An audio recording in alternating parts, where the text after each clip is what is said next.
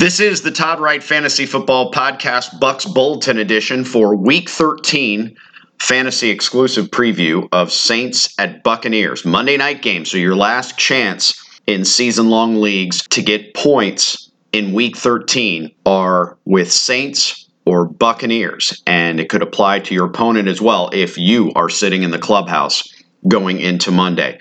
The Bucs Bulletin is the brainchild of Brandon Legal Group they're a full service law firm and they service the greater Tampa Bay area. I spent time on the phone this morning recording this on Wednesday morning, November 30th, with Jeremy Roberts from Brandon Legal Group, as Brandon Legal Group has a foursome for the upcoming sold out Todd Wright Tour 39, our annual golf tournament and holiday spectacular at Westchase Golf Club in Tampa.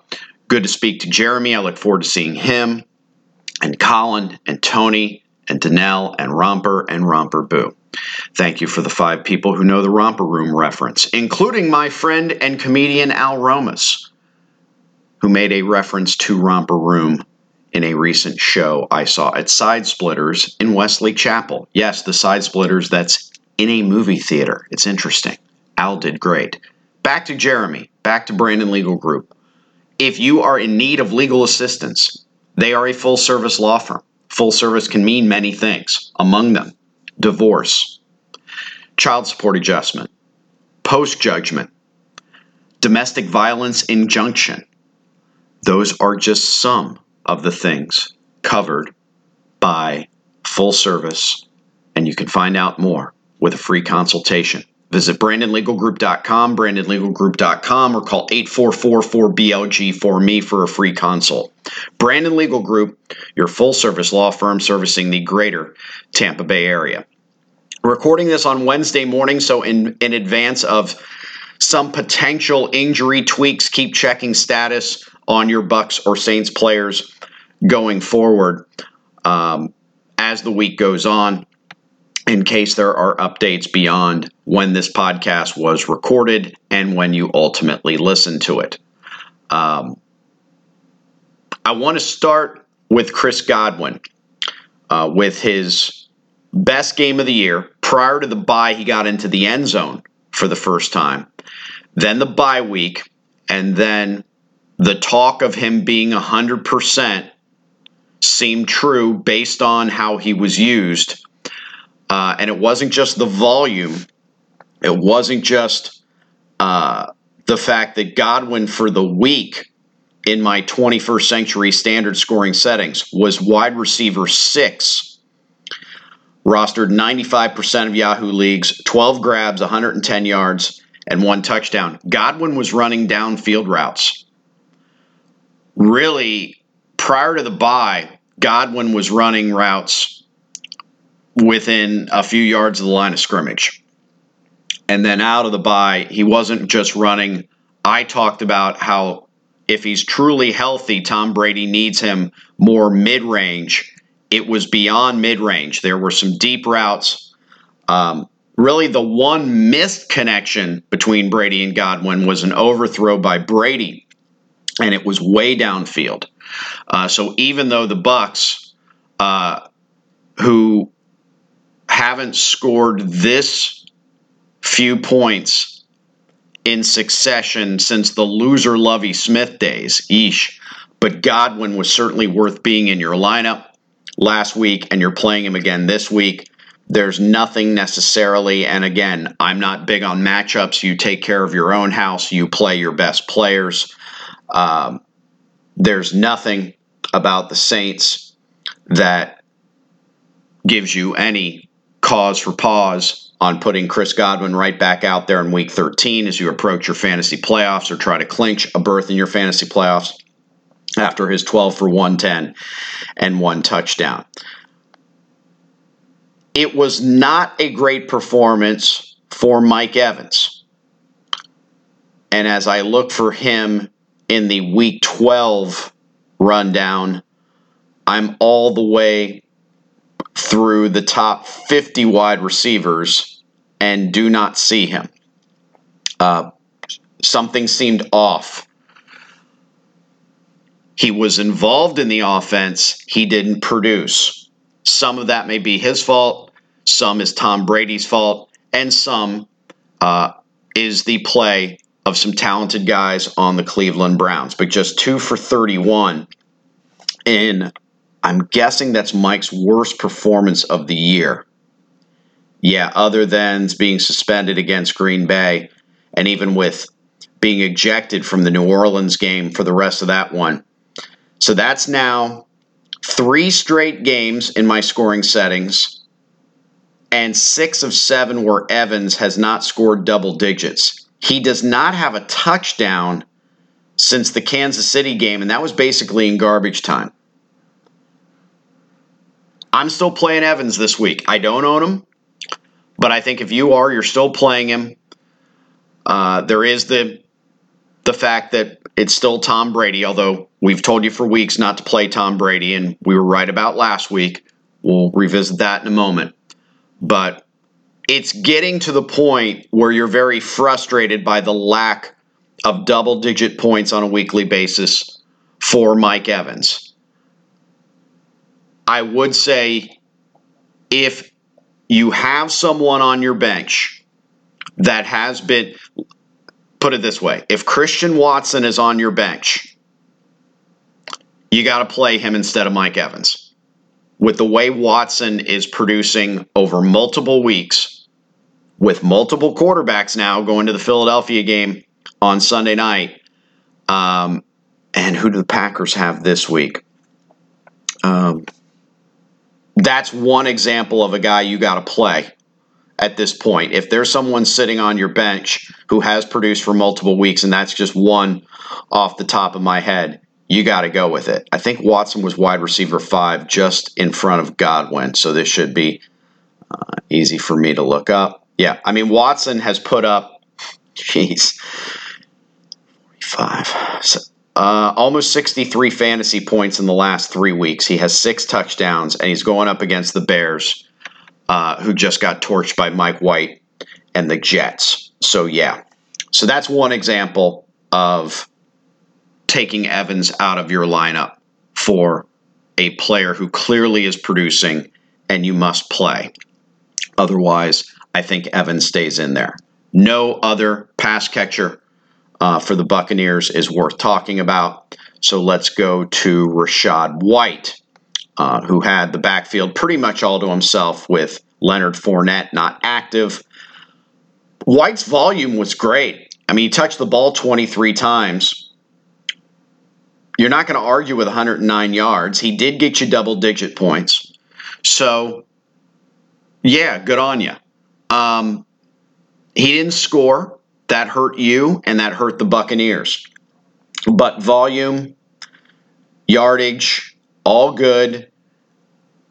You can't expect them to get in the end zone every game. Uh, so, yeah, you're rolling them out uh, this week against the Saints. Again, the Saints doing nothing to give you cause for pause in terms of matchup. So, Rachaad White is back out there. I think he's back out there even if Fournette is active. And if Fournette is active, honestly, I don't know. I mean, it kind of depends on what the news is. Uh, if I own Fournette, I would probably say no to playing him unless I know he's going to start or unless White pops up on the injury report. It just doesn't feel like where Fournette was really turning it, turning it on this time last year. It's going in the wrong direction this year, and I think that hurts uh, his fantasy owners, obviously, and the Bucs as a whole. Spent a lot of time talking about Tom Brady last week. He was quarterback 12 last week, and remember, four teams were on by. Uh, yes, he was ahead of Mahomes and Burrow, but here are some of the names that outperformed Tom Brady last week Mike White, Trevor Lawrence, Mac Jones, Derek Carr, and there's Geno Smith, who we've told you about since like week four. So, our thoughts on Tom Brady continue that you can't keep putting him out there, and there are other better quarterbacks that are and have been available for weeks. If the Bucs are going to sink with Tom Brady at the helm, don't let Brady sink your fantasy team. Ryan Succop has not been putting up as much in recent weeks. Uh, I'm going to go to the overall kicker numbers because he was one of the top five kickers for a while. And I do adjusted kicker scoring. Most of you know this. Every field goal is worth three. Every extra point is worth one. Missed extra point minus one. Missed field goal from 39 and in is minus one. Um, up is has dropped to kicker eight on the season, so still top ten, but in recent weeks, not as much. Um, just the three extra points against Seattle, then the bye week, then one field goal of 42 yards and two extra points Uh, let's see. Against Cleveland. So I'm sure you picked up another kicker for November 20th, but it's been a while. Look, he'll probably get a couple of field goal attempts in the New Orleans game. So I'm not telling you to cut Ryan Succop at this point. Although options like I was about to say Tyler Bass and Nick Folk might be sitting out there, but you got to factor weather in on some of these northern games now. Um, check wind as much as precipitation. But uh, yeah, just Succop's numbers are off. I understand if you're sticking with them. Uh, Saints in inverse order. Uh, Wil Lutz, I don't think is a kicker. Only twice this year in double digits and he's kicking outdoors. And for what it's worth, the Bucs don't seem to give up a lot of points to field goal kickers. Um, that may show you know, once teams get close to the end zone, they're scoring touchdowns against the Buccaneers. Let me go to Chris Olave, who has really been the only consistent. There are really only two Saints you can start just about every week this year. In amazingly a lost season for the Saints, but they're still just one win back a first place in the division. Uh, I believe Olave, Let's see where he is overall on the season. There he is. I mean, he is a. Let's just call him a high-end wide receiver two at this point.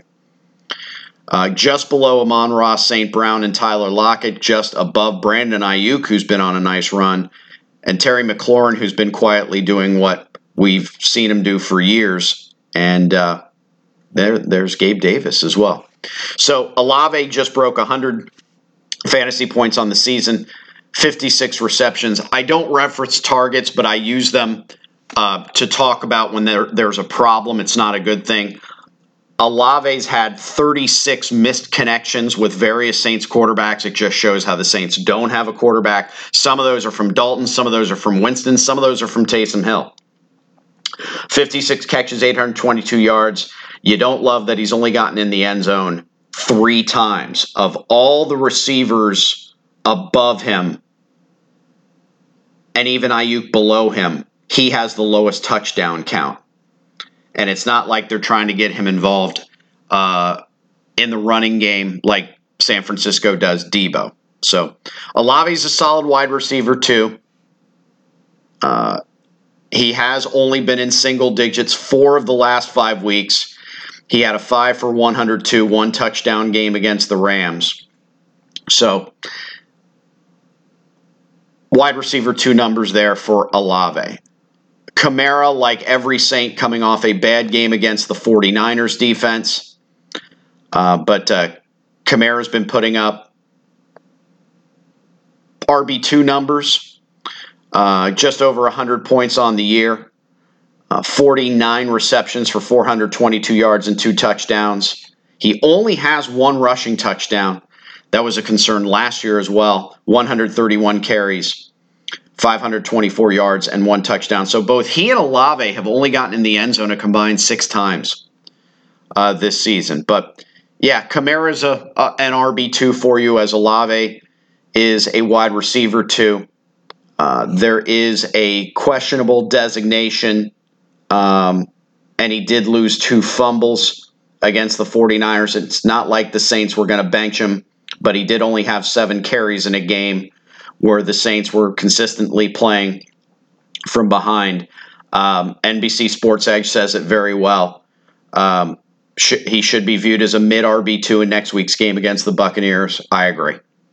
And there's no quarterback you're playing against the Saints unless you hear that Taysom Hill is the starting quarterback this week, and then you don't play him at your quarterback position, you play him at your tight end position in Yahoo leagues. And when your opponent bitches and moans and complains, you just shut that owner out because Yahoo has had Taysom Hill listed as a quarterback and tight end all season long. I do not have Taysom Hill on my roster for this week.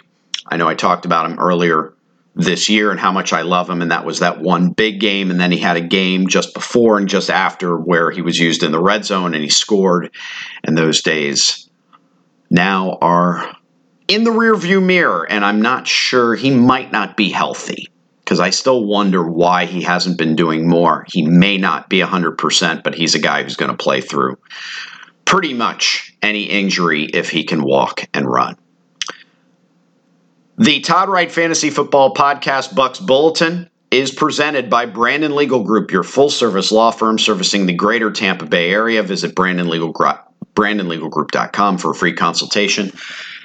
Also, remember for your individual fantasy football questions, you can email me Monday through Saturday at wright.todd at yahoo.com.